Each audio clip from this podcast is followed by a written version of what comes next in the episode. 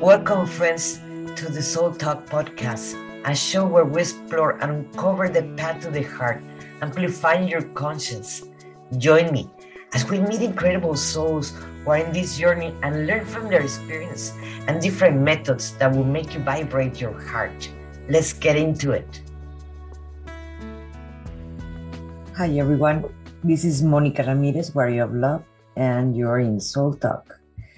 And today we have a very special invite. It's uh, a friend of mine that I, I feel like I, I knew her from a past life. And, uh, and her name is Nancy Agnes. She's in Canada. And, uh, and I really thank you for being here in Soul Talk, Nancy. Oh, thank you so much for having me here, Monica. I really appreciate it. It was such a pleasure to talk to you last time. I'm excited to talk to you again today. Yes, it is great to have you again here with us. And I wanted to, well, can you press, uh, can you tell us a little bit more who you are and so forth, so like that people that not saw you the first time, they know, uh, they know you. Sure. Time. Sure. So my name's Nancy, and I kind of uh, walk in two worlds. I have um, a career where I'm an assistant principal at a school, like in a big jurisdiction school system. I'm a mom of four kids two I gave birth to, two I took in. And then the other side of myself is the spiritual side, where I do uh, what I call soul telepathy. So I've been given the gift of being an empath, where I'm able to hear what your soul is trying to tell you in order for your own growth and evolution. So I do readings and and whatnot with that as well. And then I recently branched in, probably your a little bit of inspiration there from you, Monica, as well. Is um, I'm now selling my art. I've been making it just as gifts for people and whatnot, and now I've um, started going public with that too. So I wear wear lots of hats. That's I believe part of channeling is all the arts are included, not only writing, it's also painting and creating mm-hmm. sculpture and dancing and singing all that is part of our our mission uh, and part of channeling because we are transmitting our messages through art. Mm-hmm. So I believe that's yeah. when you're in that flow, it doesn't matter what the flow is, right? It's that connection and then it, that output, the input and output, right? Yes, Nancy, I I um I wanted to talk, uh, talk to you uh, today and to our listeners uh, to about um, sisterhood. Mm. That I believe that is a very important thing that is being touching more and more, and I believe to the hearts of everybody in the females, obviously, because we're talking about sisterhood in the world, and uh, what it means for you being uh, have a sisterhood or sisterhood in general. You know, it's so interesting, Monica, because I was actually just talking to my partner about this the other day and how so many women, when they're younger, I know myself, I didn't have a lot of female friends because I felt that, you know, women were sort of catty and, and negative or they were superficial or whatnot. And, and so most of my friends growing up were males. Well, now the tables have turned and I actually have such a beautiful community of women that I feel so supported by and encouraged by and inspired by. And we all connect, lift each other up, you know, support each other. And it really creates this network of vibrational energy and this network of of connection, you know. And so I'd love to understand, you know, what's the shift? Why why do I feel that so much now compared to when I was younger? And then how can we encourage younger women to to embrace that sisterhood and embrace that like how can we you know encourage that sense of lifting as opposed to competition you know because i i can honestly say with the my sisterhood now and they all it's funny because i had a my 50th birthday um last year actually, I guess it was almost two years now. Um, but I had my 50th birthday and I realized like a, a friend of mine planned, it was during COVID and the regulations were you were only allowed to have 10 people. So we decided to just have a party of like, of the special women in my life. And so she invited, you know, 10, it was hard to narrow it down to the 10 special women in my life. And as I'm sitting around, I realized that almost none of them knew each other.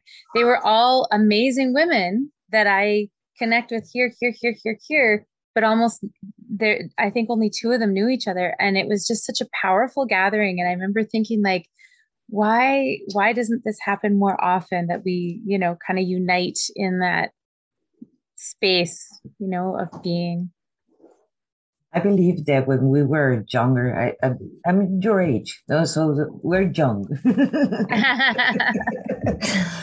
uh, but when we were younger, there was more competition and so forth, and those kind of things, and there was more envy and and those and such those things. And come on, as a women, we can recognize that when we were not maybe not us, but we observe it in other people that there was always because there was that competition, that energy. They were trying to bring you down because they were mm-hmm. trying to raise themselves up. So it was very hard to trust women. It was easy, that's why it was easier to have male friends because they were not in the same game. Mm-hmm. Whereas now I find with my female friends, with my like like you said, sisterhood, like especially like I just had surgery and you know, even the surgery itself happened because a friend of mine called me in the summer and said, Nancy, I just had a dream that um, they told me to tell you to warn you to get your left ovary checked. And just as I'm talking to her on the phone, I'm feeling some pain on my left side. And I was like, hmm, okay. You know, I probably would have just chalked it up to menstrual cramps or being like close to menopause or whatever. But because she had that dream, because she reached out to me, um, I went and I got things checked. And sure enough, it was like, yeah, there's some stuff that has to be dealt with. And everything got expedited. So, you know, even just her like thinking instead of you know having that dream and going oh that was weird. She she took the time to call me and said this may mm-hmm. sound weird. Well to me nothing sounds weird but you know and and as a result this all this all kind of unfolded. So and even just since my surgery i've had so many of my friends you know and and even people that i this is actually another interesting part. Even people that i don't really know that well who found out the kind of surgery I had have been reaching out to me going, Oh, I had that, or um, my mom had that, or my sister had that. And, you know, and this is some things that they found. And it was this instant sort of community that, that came. And it reminded me a little bit of the first time I felt that was after I had a baby. And after my daughter was born, I all of a sudden felt connected to all the women that had ever given birth ever before that or ever will. And i kind of felt this connection to this this womanhood you know and now it's beyond you know mothers. It's it's all women right? And that sisterhood. So yeah I, I definitely feel it especially now even since my surgery. So maybe it's because when you're in that moment that it touches our femininity uh-huh. it is no competition mm-hmm. having that compassion. And when we are younger, we have a different kind of mentality, and now we can observe life in a different, very different way. Mm-hmm. Like uh, we already have the experience of life. We've been beaten. We've been passed through many, many things that we have actually now more compassion, or because when we see another woman suffering from any of problem that they can have in physical, mental, spiritual, in any way. Mm. Yeah, I think that's a, a valid point because I think we start to, uh, I don't know if it's age or experience or whatnot, but as, actually, I think it would be experience because as you experience things, especially hardship, right? Yes. Um, as you experience hardship, you start to build that empathy. And so then you can empathize with other women for, you know, what they've gone through, what they've experienced. And it might not be exactly like yours, but you can empathize with some of those feelings. And I think it changes, like you said, from that sort of competition of bringing each other down or using someone's, um, you know, insecurities or pains to, to, break down and instead it's that how can i support right and i think the more experiences you have, the more, at least, I don't know, maybe not everybody is like that. Maybe it's, you know, maybe there's certain people that are like that, but I find the more experiences I have, the more, especially struggles that I've had, the more empathy I develop. Cause even, in this situation, you know, as I'm feeling more helpless than I've been in a long time, you know, uh, until I can fully recover. I can't drive, I can't lift anything, I can't, you know, and I was thinking how grateful I am that I'm in a situation where I am supported um, right now, because in different times in my life, I wouldn't have been. And in different times in my life, this would have been very, very, very difficult.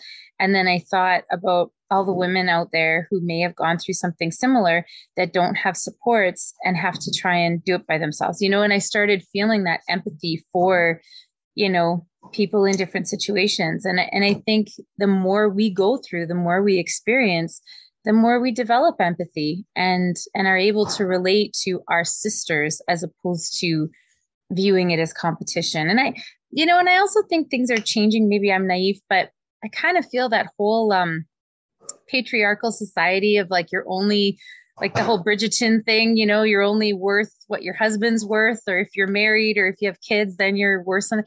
That's all going by the wayside. You know, as a woman, you can be single, you can be married, you can have kids, you can not have kids, and you're still just as much of a woman. You know, there's no there's no value. I mean, there still is in societal context, but that's going away. And so I think as that goes away, that competition for um, you know, used to be at one point that, you know, if you could marry into something, that's how you got anything. So there was competition, whereas now women are making it for themselves. So I think the competition is it's not as important anymore, you know?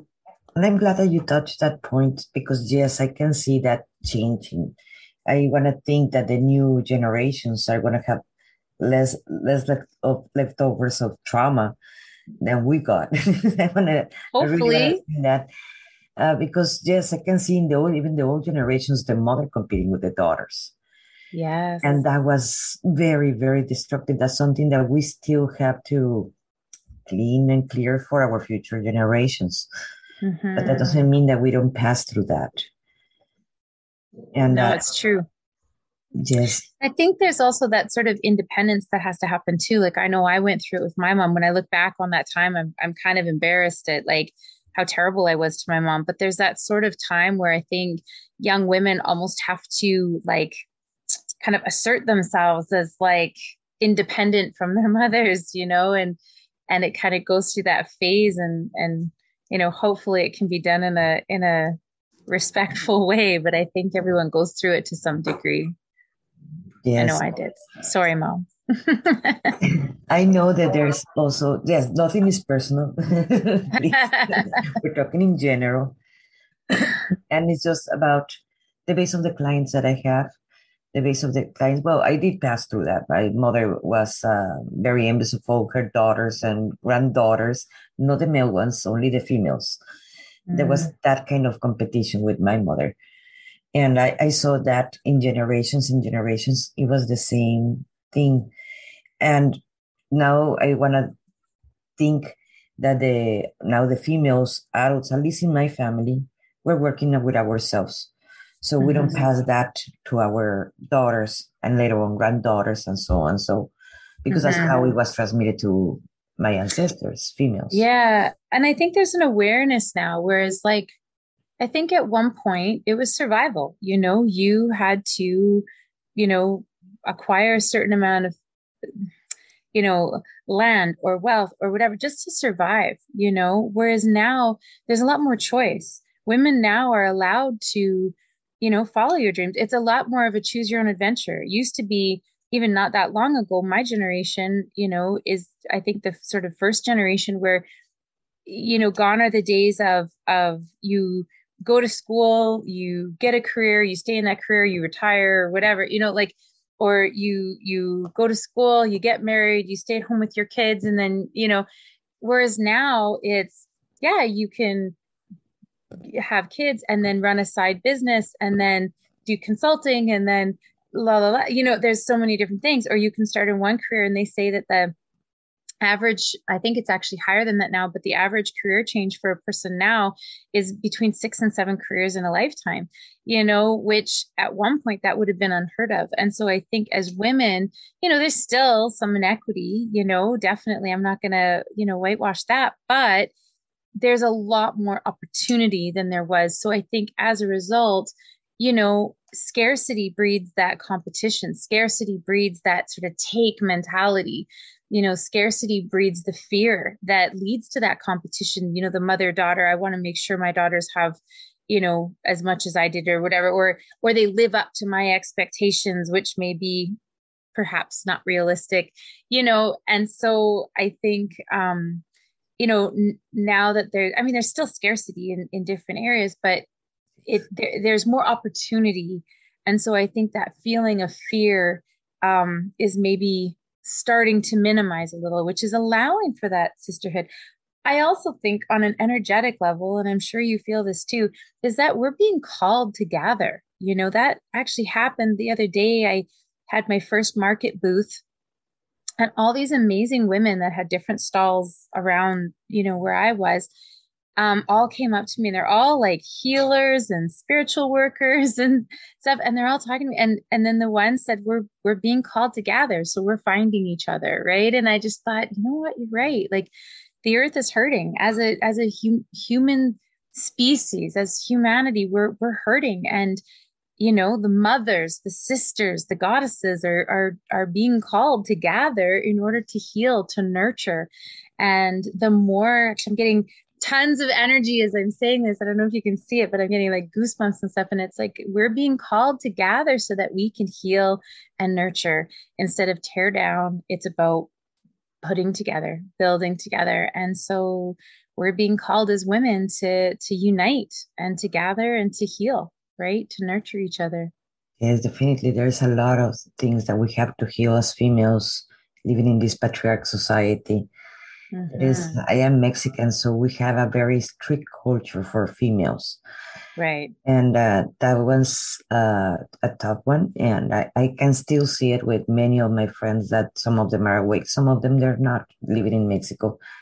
And the ones that are not awake, they're having a hard time because they still in the program.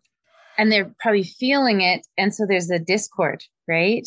Yes, because those are the ones more judgmental to others. Women will go to the old patterns, to the old world, and mm-hmm. the competition and the envy and so on. So why? Because they they are following the pattern, they're following the, the programs of the society. The program, yeah, the program. You know, and it's it's it's hard when it's encultured when you are just immersed in it. You know, and I mean, it's it's easy to say, but you know, even like lots of times when I do readings, right, for people um, what sometimes comes up in the throat chakra is is how we talk to ourselves, right?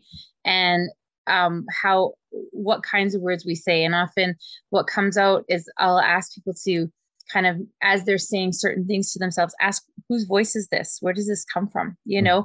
And sometimes it's identifiable. It's a it's a mother it's a sister it's a whatever. But sometimes it's a societal voice you know and I've had so many friends recently who are choosing not to have children that are feeling this pressure that somehow that they're not fulfilling an expectation if they don't have children, yet they're not feeling called to have children.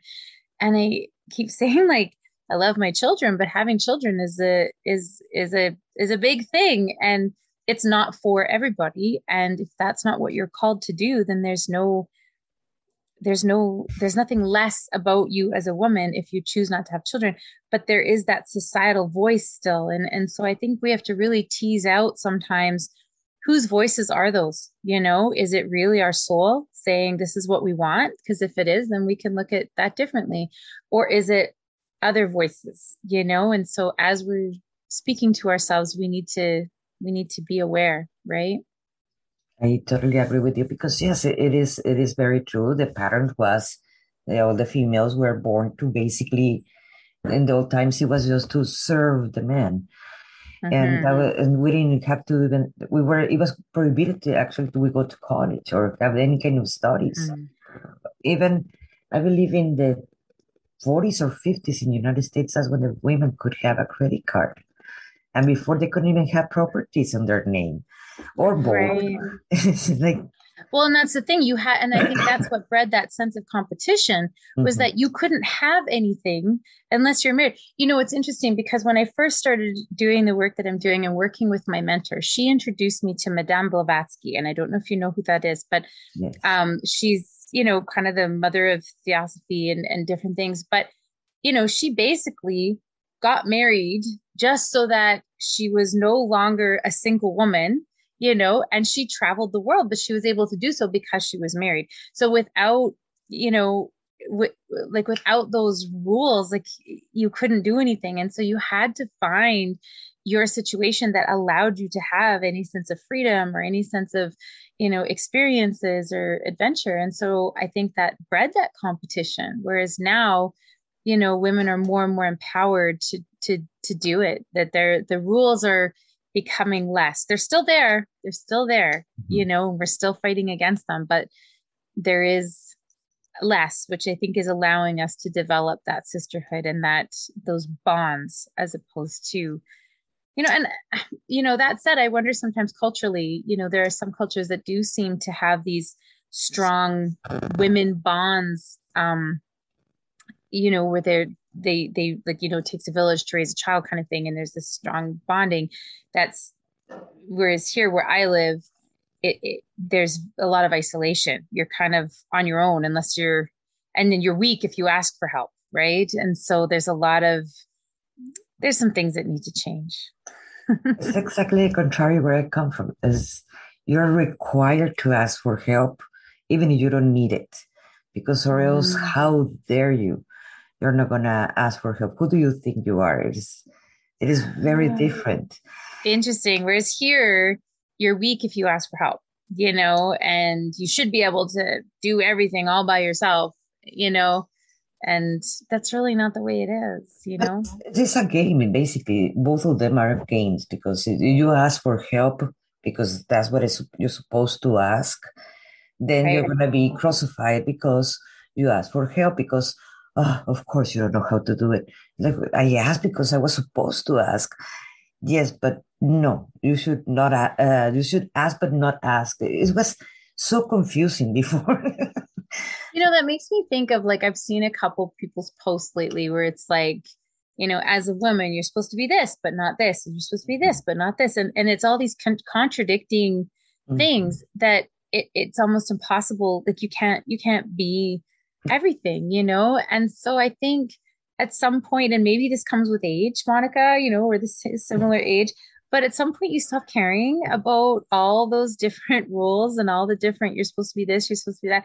And you start just being yourself and figuring out what yourself even is because i think you know as a young woman you're you're still kind of figuring that out and that's where that competition comes in sometimes and that's where that kind of one up kind of comes in or you know i'd like to think i wasn't like that but i'm sure i was you know um whereas now it's kind of to each your own like you know be be who you are be what you want to be. And you know i think i think we're we're evolving a little bit that way or maybe it's just as i get older it doesn't matter to me as much.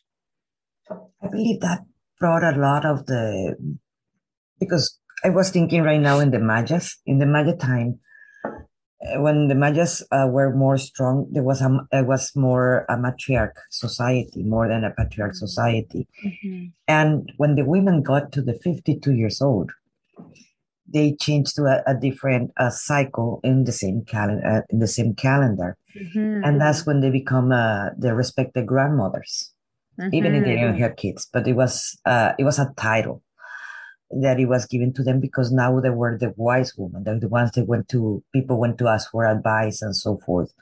And it was respected and it was seen for the entire society that it was there in a very different way.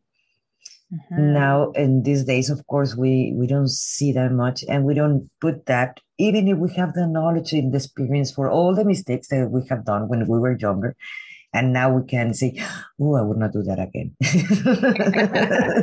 I don't advise you to do that because why I did it two, three times. Do as I say, not as I did, right?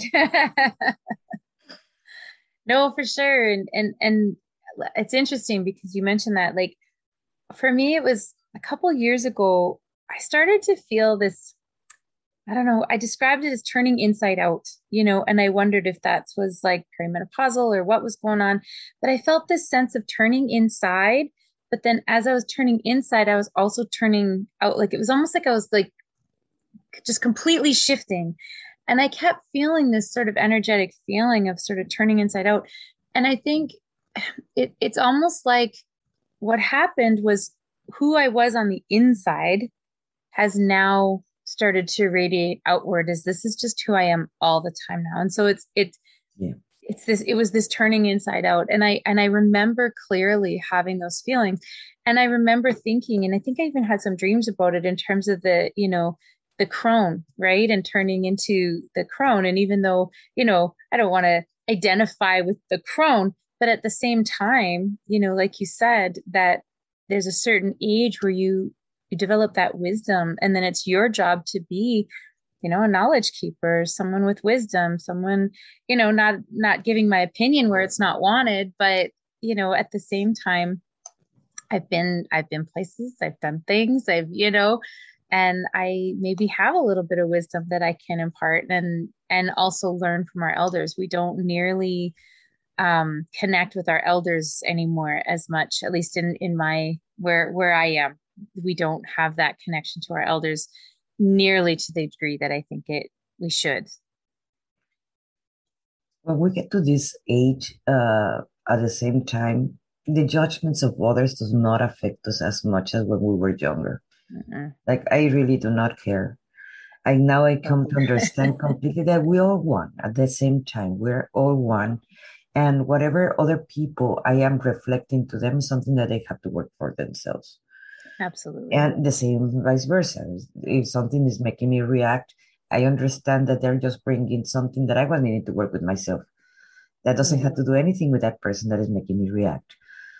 And uh, the work is mine. And and that also brings us the liberty to be completely us because we don't care. right? And then as a result we become more and more authentic which i think also develops that sisterhood. And i was looking like you know i was having a conversation the other day and we were talking about something it was something on the media or news or something and it was something going on and i just thought not a single person that i associate with would ever behave that way. Like it just you know like i and i and i started kind of taking stock of who are my friends who is my sisterhood and every single person that I consider my friend, I have so much respect for and are such respected, amazing people. It doesn't mean they're perfect. We all have our, you know, flaws and our idiosyncrasies and whatnot, but they're all people that are walking this earth to try to make the world a better place. So my advice is, you know, if if you find yourself surrounded in situations that feel toxic or feel like they bring out the worst in you, mm-hmm. then look around at who you're spending your time with, you know? Yeah. And if those people aren't capable of growth at this point in time, find the people that you resonate with. I often tell young girls, you know, that are having lots of growth problems, I'm like, it gets easier. Eventually you find your people, you know?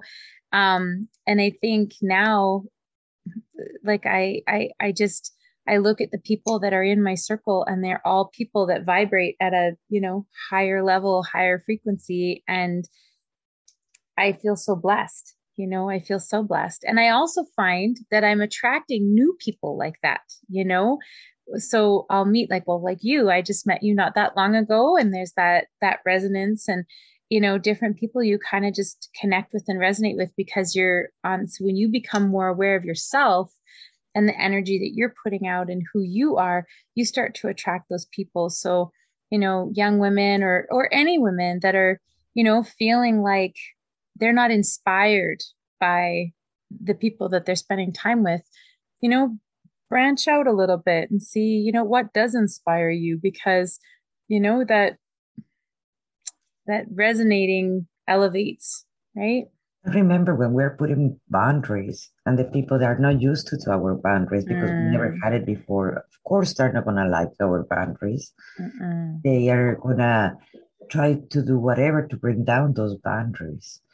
So we need to honor ourselves, even in those moments. And you have to let go people that they were dearly for you.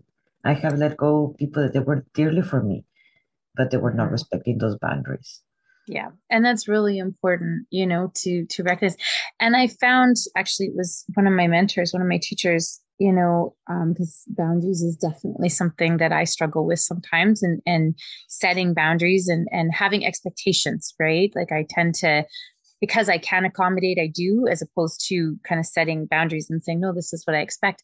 But I found I've been using the term sometimes, I can't make that work right now. And so I don't have to tell them why. It might just be that I don't feel like it. It might just be that I'm tired. It might just be, but by saying I just can't make that work right now, um, I'm I the first time I started using that, I was a, I was amazed at how nobody questioned. It was like, oh, okay, you know, and and I realized what amazing people I have around me that when I said, you know, I can't make that work right now, they were like, okay, no problem. Maybe we can do another time or da da da. You know, and I didn't I didn't have to tell them why. I didn't have to make an excuse. I didn't have to feel guilty. Mm-hmm. I just couldn't make it work.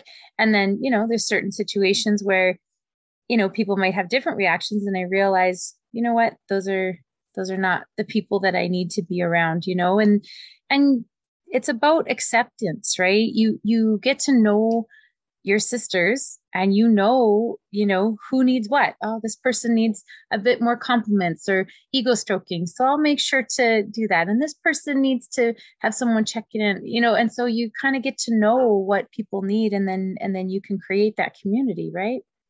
And do you think that the young generations females because we're talking again of sisterhood that's why not i'm not mm-hmm. adding it's not that i'm excluding guys it's just we're talking about sisterhood. yes. There's a brotherhood too and a familyhood, but this is this one's about sisterhood. I got it. Yeah.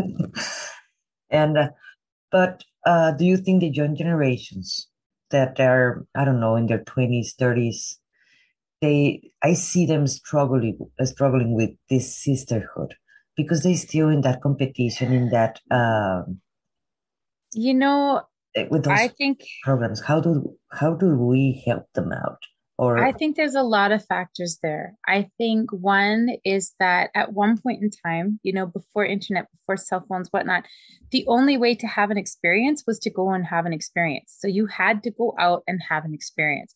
Whereas now you can have all the experiences from the comfort. I mean, here we are talking. I'm in Canada, you're there. We're like, you know, so you can have these experiences without leaving, without actually connecting. And I think some of the art of genuine connection has been lost a little bit. Um, that's one factor. And I think the other factor is that again, like I'm not down on social media because it's a great tool, it's a great platform, it's a it's a great way to connect.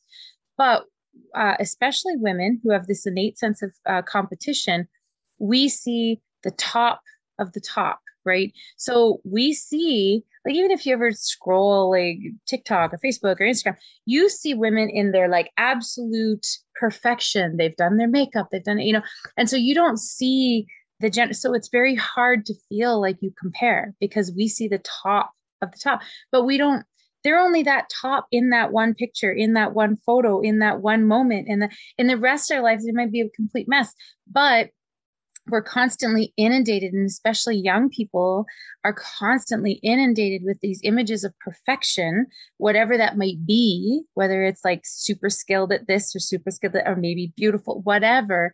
But they're constantly inundated where it's very difficult to feel that sense. There's no such thing as ordinary and average anymore. Everything that we're shown is that excellence. And so average doesn't really exist. So it's very hard as an average you know to to to connect and to be that. And so it's easier just to to hide and and you know be by yourself than than to jump in right? Oh we see even the technology it, it goes mm-hmm. with the same competition and the same comparison with the filters. Yes yes. this has been very funny things that we have all seen in social media with the filters when filters go wrong. yes. I myself played with the Marilyn Monroe filter the other day and laughed my head off. It was so funny. Yeah. but it's not real, right? And I so I think people feel and I think as a young woman you're naturally almost insecure, right? Like it's it's a cultural thing, it's maybe it's a female thing, I don't even know, but when you couple that with this sense of you've got to be this, this, this, this, this perfection, plus this sort of lack of connection, right? It's very hard to find that sisterhood. And I think that's where women, um, maybe older women, maybe that's where the crone comes in. That's where that, like you said, the 52 and up, the grandmothers, you know, maybe that's where we need to create gathering spaces. We need to create some healthy gatherings. We need to create some healthy experiences for these young women to connect in an authentic way where they don't have to be, you know, at the club all dressed up, but like a way that we can you know, maybe in nature, but like a, a way for young women to genuinely create those connections, to to create those opportunities for sisterhood. I think that's a great idea. I think we should do that. really, we should. Because at the same time, what is it? Let's let's get it deeper in there. If we actually we remember when we were younger, and I believe it's the same thing that is applying right now that we, when we were in our 20s or 30s uh, it was you go to a, a, club or something like that. It's like a meat market. I used to even call it meat markets. And for what reason? To bring the attention of the boys of, of in that time when they were not even men, they were just boys. And uh, and to someone to make you feel pretty because you did not feel pretty enough. You were not honoring yourself and you did not like yourself because you were trying and comparing yourself all the time with everybody else Mm-hmm. It's so, that comparison, that comparison. That's the worst part. Yes. Yeah. So that's so finding people get lost. Women. Yeah. So finding authentic ways for young women, older women, middle-aged women to connect in a situation where that comparative element is out of it. You know, it as you were talking, it made me think of when I was in high school, right? I had or junior high, let's say. So that's for me like grade 9, so I would have been like what 12 12 years old, 13 years old. Um, and I remember I've always been a bigger girl. Like I was never fat, fat, but I was I was always a bigger girl. And I was very healthy. I was very strong. But that was the time of like, you know, who was the superstars at the time? Kate Moss, like these tiny, tiny. And so that that was the in fact, we were watching videos from the 80s the other day, and I was just like, holy cow, that was what was was popular was the the smaller the better. And i don't disparage you know small women big women we're all women right? And and but at the time i wanted to wear certain clothes but because my friends looked better in those clothes than i did because they were designed for that kind of body versus mine i took a complete turn and decided to dress in the most avant-garde so that you know and i would i was like very creative with my clothing, much to my mother's, you know, worry.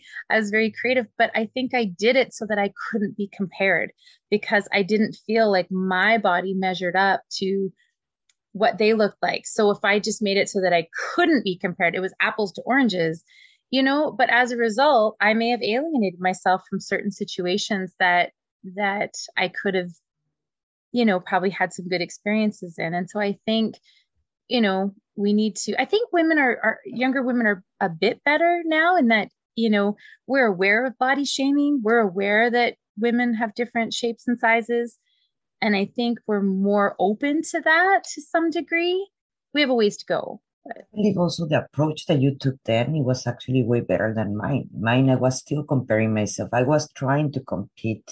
I was comparing myself with everybody else because I was in the magazines, uh, Cyndi Lauper, uh, etc., etc. You know, I even dressed like Cyndi Lauper for a while, and I was the punk little girl. You know, it's from the eighties. but the origin originality, uh, being ori- original, got lost because you were just copying. You just were copy and paste, basically, of everybody or whatever pop artist was in that time in the 80s. So you lost that part. And now that you, mm. because you were caring too much what other people will say, not the parents because we were teenagers or in their 20s, we're still against the parents in that time. But, uh, but in, but you were, you wanted your friends to be accepted by a group, you were accepted and mm. so forth. And that's when many people get lost. And that's why the sisterhood in that time, it was very, very hard. Mm-hmm.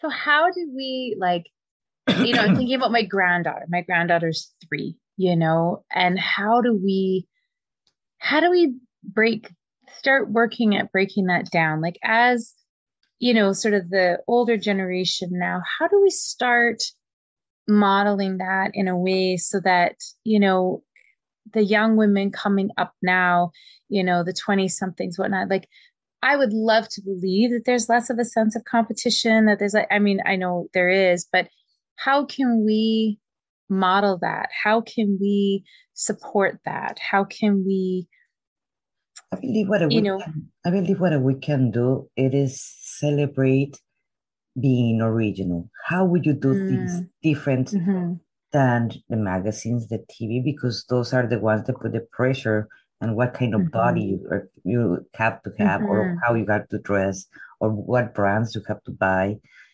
and that's just hmm marketing. It is. And uh, and the moment we tell them, how would you do this different than anyone hmm else? Then we're celebrating in a way being original, so they don't have to go in competition. You know, it was think a few years ago now, probably about hmm, six or seven years ago now. It's a while. But there was one New Year's Eve that I wanted to create a different kind of New Year's resolution. Like instead of like, oh, I want to lose 10 pounds or I want to blah, blah, blah, or I want to, you know, I wanted to create something different. And I said to myself, anytime I think something positive about someone, I'm going to say it out loud. Like I'm going to compliment people. Like if I if I think it and I'm in vicinity, I'm going to say it. And I remember the first couple times doing it, right? I, very clearly. I remember, you know, noticing different people and I'd be like, "Oh, I really like your boots," or "I really like how your hair's done," or "I really like." And lots of times people just gave me this weird like, you know, sort of double day look like, "What? Me? What?" You know? And then every time the smile would erupt, right? And usually I just say it and keep going, you know, because it wasn't meant to be a big conversation. It was just like a, hey, I thought it, so I'm gonna say it out loud to you. Um, you know, there was one time where the the the one that was really like struck me was this um older lady. She was in the grocery store and she was very, you know, I could tell that she had like really put thought into her outfit and she looked just lovely. It was a Sunday and I told her, I said, You look very nice today. Your outfit is very beautiful. And she started to cry and she started, and she told me that um, she hadn't gone to church or she hadn't really gone out much since her husband had passed away. And this was her first day trying to like decide, okay, it's time for me to, to get back to the live land of the living. And so she chose this outfit to try and like, you know, boost herself up and and I just thought, you know, I could have easily have walked by, not said anything, not, you know, but I think by when you when you think something positive about someone, just just say it, you know? And then I think those little boosts, just those tiny little boosts are just enough. You never know what that person's going through. Maybe they're feeling a bit insecure. And when you say, Hey, I love your necklace, or I love, you know, you look really great today, or I love your smile, or blah, blah, blah, that might just be the one little thing they need to kind of boost them past that that insecurity or that competition or that, you know, like maybe because you know now I've made it a practice. I just do it all the time. But I do remember clearly the reactions at the beginning, um, where people kind of would do this, and they still sometimes double take, and sometimes they still, you know. But now I don't really think about it. I don't really notice. I just say it. But um, you know, I think maybe we need a bit more of that, especially from women. You know, women supporting women and and taking those moments to compliment you know and and tell each other what we love about each other what we support about each other and what we value you know um Because it is very different when it comes from a man.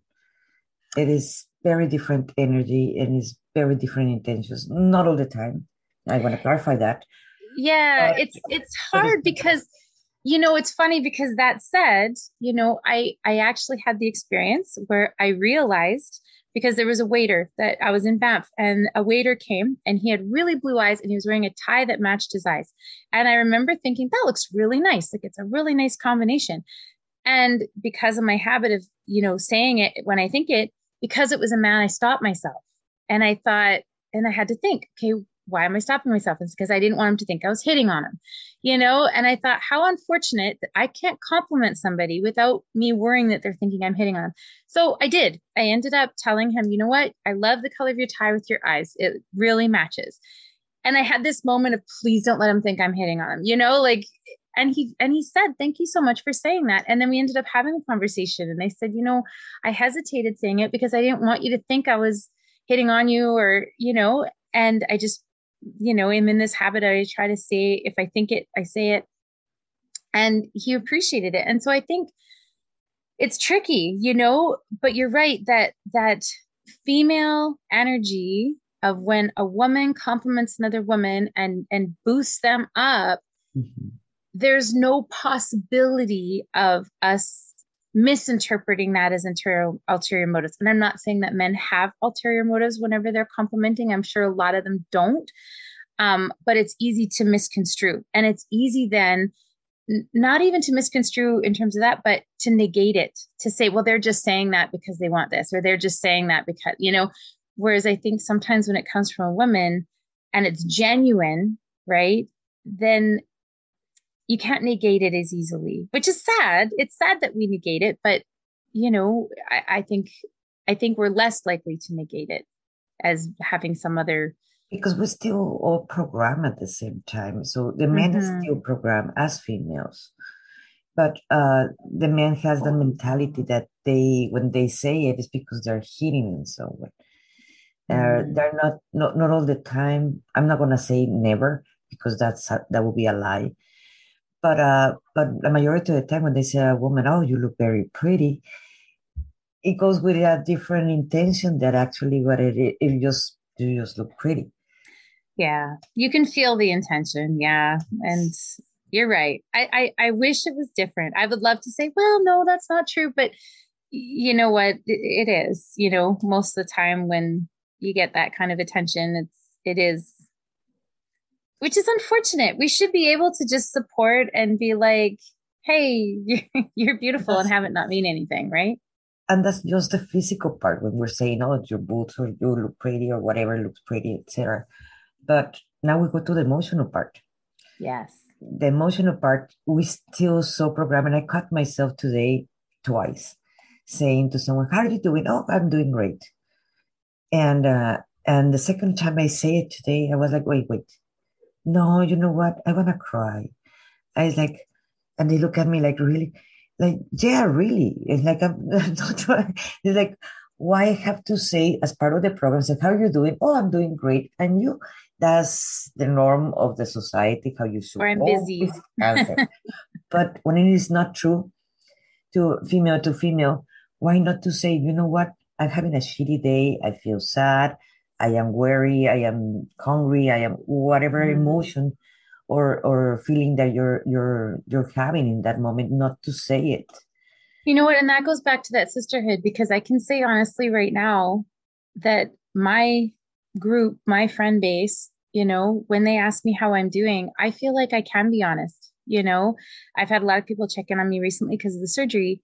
And I feel like I can be honest and say, you know what, I'm having a really down day today because I hate feeling so dependent, you know? Um, and it, I think it also depends on kind of who you surround yourself with. And it's also, like you said before, the modeling, right?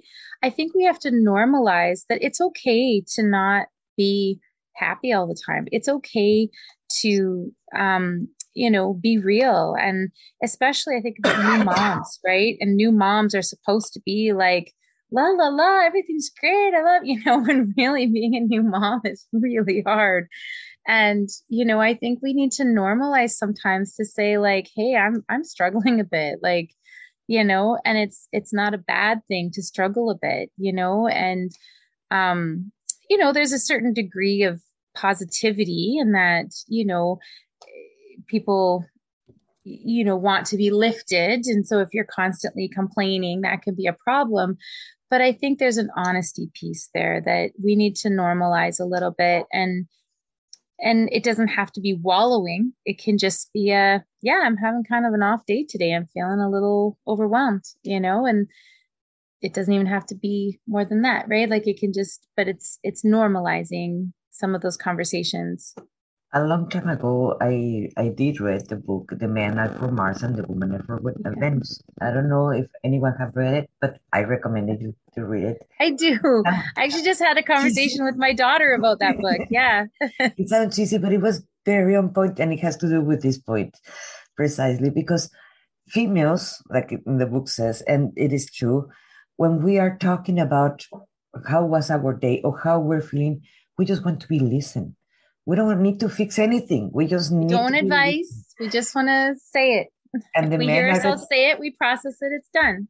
yes, exactly. We can it's completely done. But in the male, when we're talking with our males, the males are trying to fix it. That's what the book talks about, and in, I, I believe it is really on point. That's why I believe at our age that we're not trying to flirt, where we're not trying to have nothing with a, a male friend. So we can't tell them, hey, I have this problem because they're going to try to fix it. And I think it's also, and that goes back to the sisterhood part because also in that book, and yeah, some of that book is kind of cheesy, but there are some points to it. And the point that I was bringing up with my my daughter the other day was that she was concerned because her boyfriend, she's young, she's 23, and her boyfriend was, you know, dealing with some stuff. And so he kind of just got quiet and was taking his time to process. And she was like, I feel like I want to, you know, and I was like, I remember in that book when I read that, it's like women need to talk it out. Most women, okay, I'm generalizing, stereotyping, yes. but most women need to check it out. And that's why you need to have that sisterhood. So you can talk it out, hear yourself talk, hear the ideas form, um, allow you to know what kind of action to take. Whereas I think men tend to cave a little bit. They go, they process, they and then they come back, right? And so they're trying to I fix think, it, right? And so I think again that sisterhood is so important to have people that you talk to, have people that you just voice your stuff. You know, unfortunately, I think some women get into like a one up, like as soon as you're like, oh, I'm having problems with this, it turns into, oh, yeah, my kids are like that too, blah, blah, blah. And it turns into like kind of a, you know, who has it worse? Um, you know, so you want to be careful that we don't enter into that kind of, you know, mentality. But it, there is definitely a, you know, a need. We need to talk it out. That's part of you know, I think are I mean, someone else might disagree, but I I believe it's I know it's part of my genetic makeup. I need when I'm having a problem about something, I need to talk it out, yeah. but I'm selective with who I talk it out to, right? Because you don't want it to come back and bite you. You don't want when your opinions change.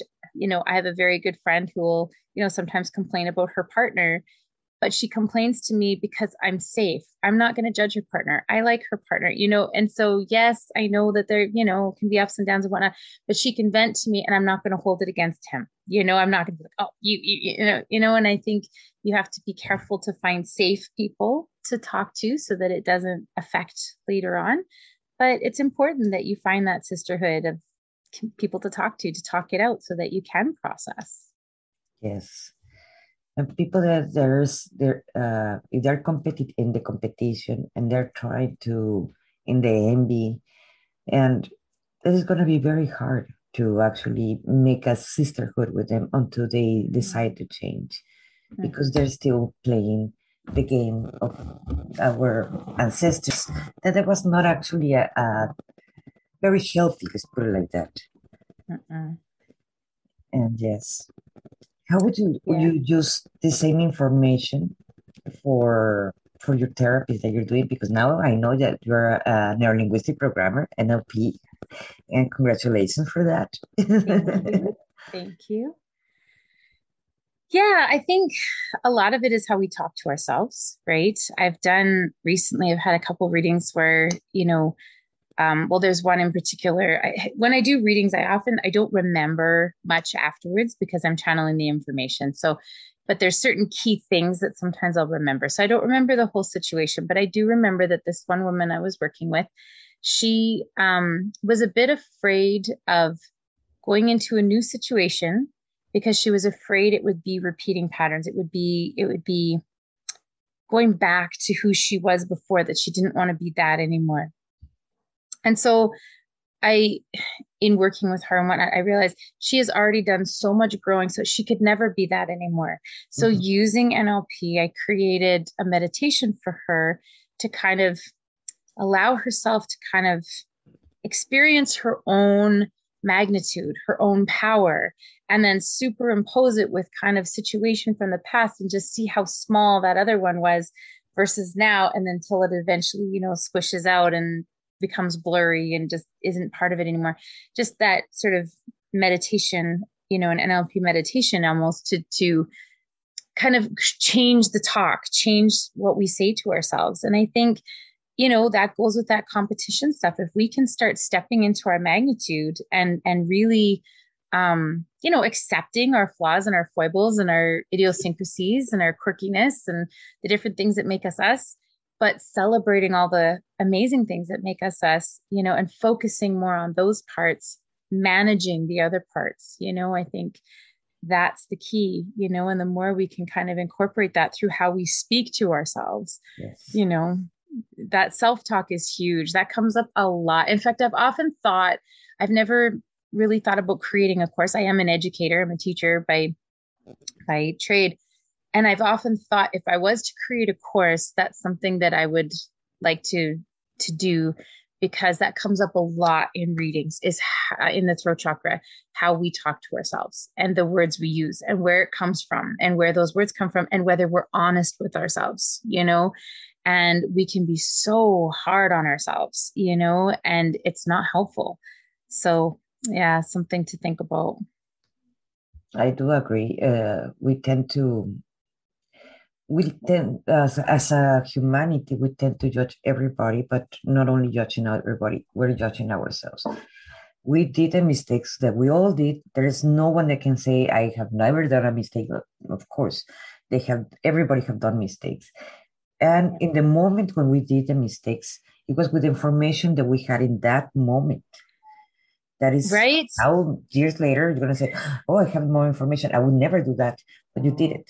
That's you didn't. You are, and that's why absolutely. You know, Monica, that's such an important point because there's so many times, even in my own life, I look back. I was like, "How? Why did I do that?"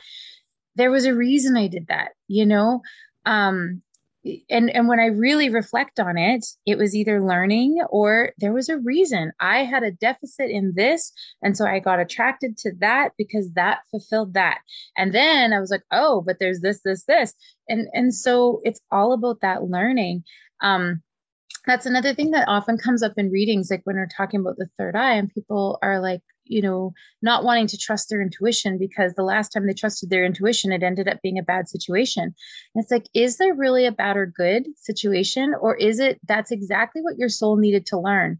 So if your soul, I know my soul's here to figure out boundaries. So I keep managing to find myself in situations where I have to learn to set boundaries. And my gut, my intuition leads me into these situations. And I think, how did I get myself here? Well, because I've told my soul, my soul has said, I want to learn about boundaries. So it's like, oh, here's a perfect opportunity for her to learn about boundaries. And so I'm drawn to it, right? And then I'm like, oh, here we are. Okay.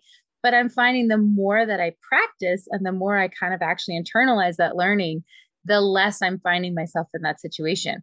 So is it that my intuition is not guiding me there anymore? Or is it that I don't need that lesson as much anymore? So now I'm going to be finding other lessons you know, to be honest, my intuition is now guiding me into lessons where I need to be dependent and ask for help uh, from other people. And that's not one that I'm comfortable with right now. And that's the where the I seem gonna, to be. The universe is going to always give us what we ask for. Right. And if you don't want it anymore because you already got the lesson and you don't want to continue repeating, well, that's something that then you have to actually say to your spirit or the universe, I'm done. Okay, I learned my I'm lesson. done with that lesson. I got it. got, it. I got that now. You know, and I might get.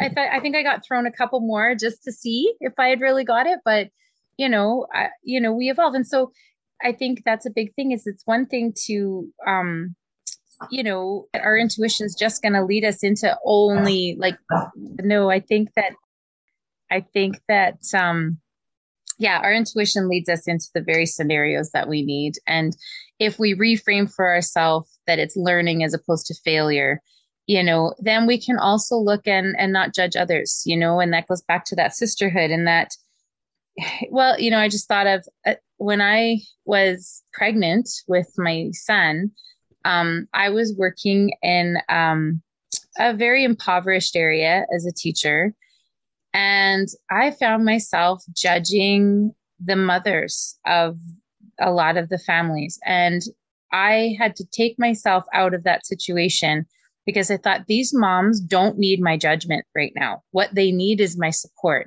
But because I was pregnant and I was like super hormonal and like all like mommy head, I wasn't able to take that step out. So I removed myself from that situation. And I reflect on that sometimes because you know, people that are struggling, they don't need our judgment. They need our support. They need our help. They need our guidance. They need our wisdom. They, you know, they don't they don't need our judgment you know everybody is doing the best they can with what they have and until you have walked a mile in their shoes you can't judge and so you can have you know the gorgeous supermodel who's actually insecure and you're thinking like how you know or you can have the you know the businesswoman who's all together who's actually going home and crying because you know and until you've walked a mile in someone's shoes you you can't judge. And so i think that aspect alone can promote that sisterhood. Everyone is trying to do the best they can with what they have. And you know how can i support you? What can i what can i do? How can i support you? That's that's what we need to do. And from a place of kindness not judgment.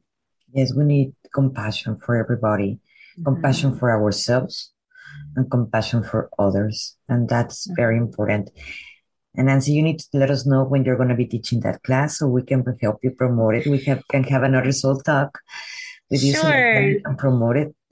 I've and been yes, thinking about it. Yeah, important. maybe while I'm on leave here, I'm not. I'm not at work while I'm recovering from my surgery. Maybe I'll I'll put some time into putting my education degree to work and creating a a course on how we talk to ourselves. It is fun. It is fun putting classes together, and it's like, oh, I can teach, how I'm going to teach it, and the creativity just start running in the artists in, in ourselves, and it just come amazing masterpieces in there.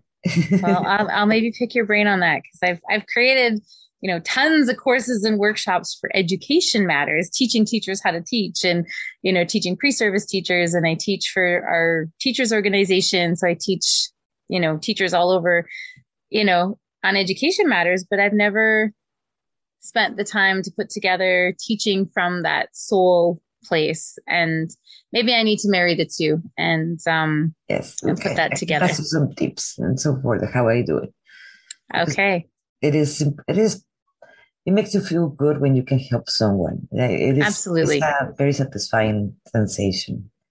Well, and it seems to be a common theme. There are a couple things that come up in my readings that are like everyone's reading is 100% unique and it's 100% what's relevant to that person at that moment in time. Yes. But it's amazing how often that message comes up in different ways, in different capacities, and different stuff. But that particular you know we we the way we talk to ourselves is is very it, it's definitely a something that needs to be considered and worked on and and maybe overcome to some degree yes beautiful do you have something else that would you like to add before we close just tapping in to see if there's any like collective wisdom because one of the things i do i do collective readings for the week and where I say, you know, if human consciousness is one person, what's the main message for right now? So, in terms of sisterhood, what's the main message for right now? So, what I'm hearing is to find your people. Um, like I said before, is find your people, find the people that you feel inspired and empowered by. And I also just heard, Kate, this is a message, this is a clear one, is that don't be afraid to make that connection that the people I'm hearing, I'm getting shivers from this one. The very people that you want to associate with and be a part of, you're drawn to them for a reason. It's because you're resonating on that same frequency. Don't be afraid to make that connection. Don't be afraid to say, Hey, you know what? I've always wanted to get to know you. Do you want to go for coffee sometime? Or do you want to whatever, you know? And the worst they can say is no, or they might be busy, or they might be going, yes, I've always wanted to connect with that person too. So don't be afraid to take that step to make those connections. Don't be afraid to be the person that does the initiation because they could just be waiting as well, thinking, boy, I'd love to have some new people to hang out with, you know? And so don't be afraid to be the one to take that chance. That is beautiful. Thank you. That's what that. I heard. So it wasn't my knowledge. That was yes, and that was what I was given. that was what I was given to tell. So, and I agree. yes, I do agree too. well, Nancy, uh, we're going to be putting your uh, her, uh, information on Nancy is going to be in this video, so like that you can contact her for any of the soul readings she do. She and also now she's NLP and you want a, a therapy with with her, or uh, oh, you need to try also her tea reading. And she did one for me, and it was amazing. It was really on point. So you need to try that one too.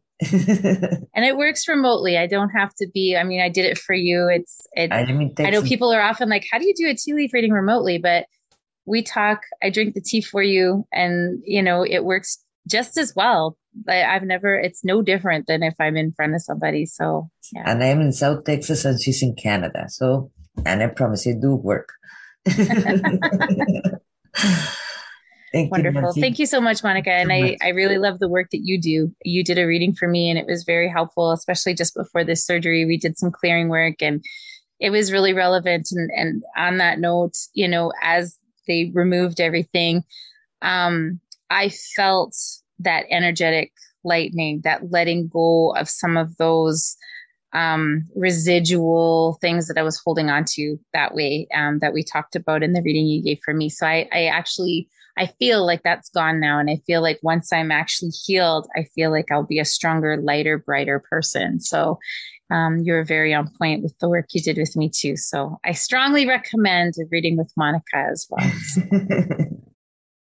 Thank you, Nancy. Take care, beautiful, and be safe. Yes, and you too. Thank you so much. Thank you for joining me today. I would love to share with you my transformational system, Path to the Heart, that I created just for you. Head over to monicaramirezwarrioroflove.com and you will find free resources. In there, you can download a masterclass in how to stop being people pleaser and meditations to get you started.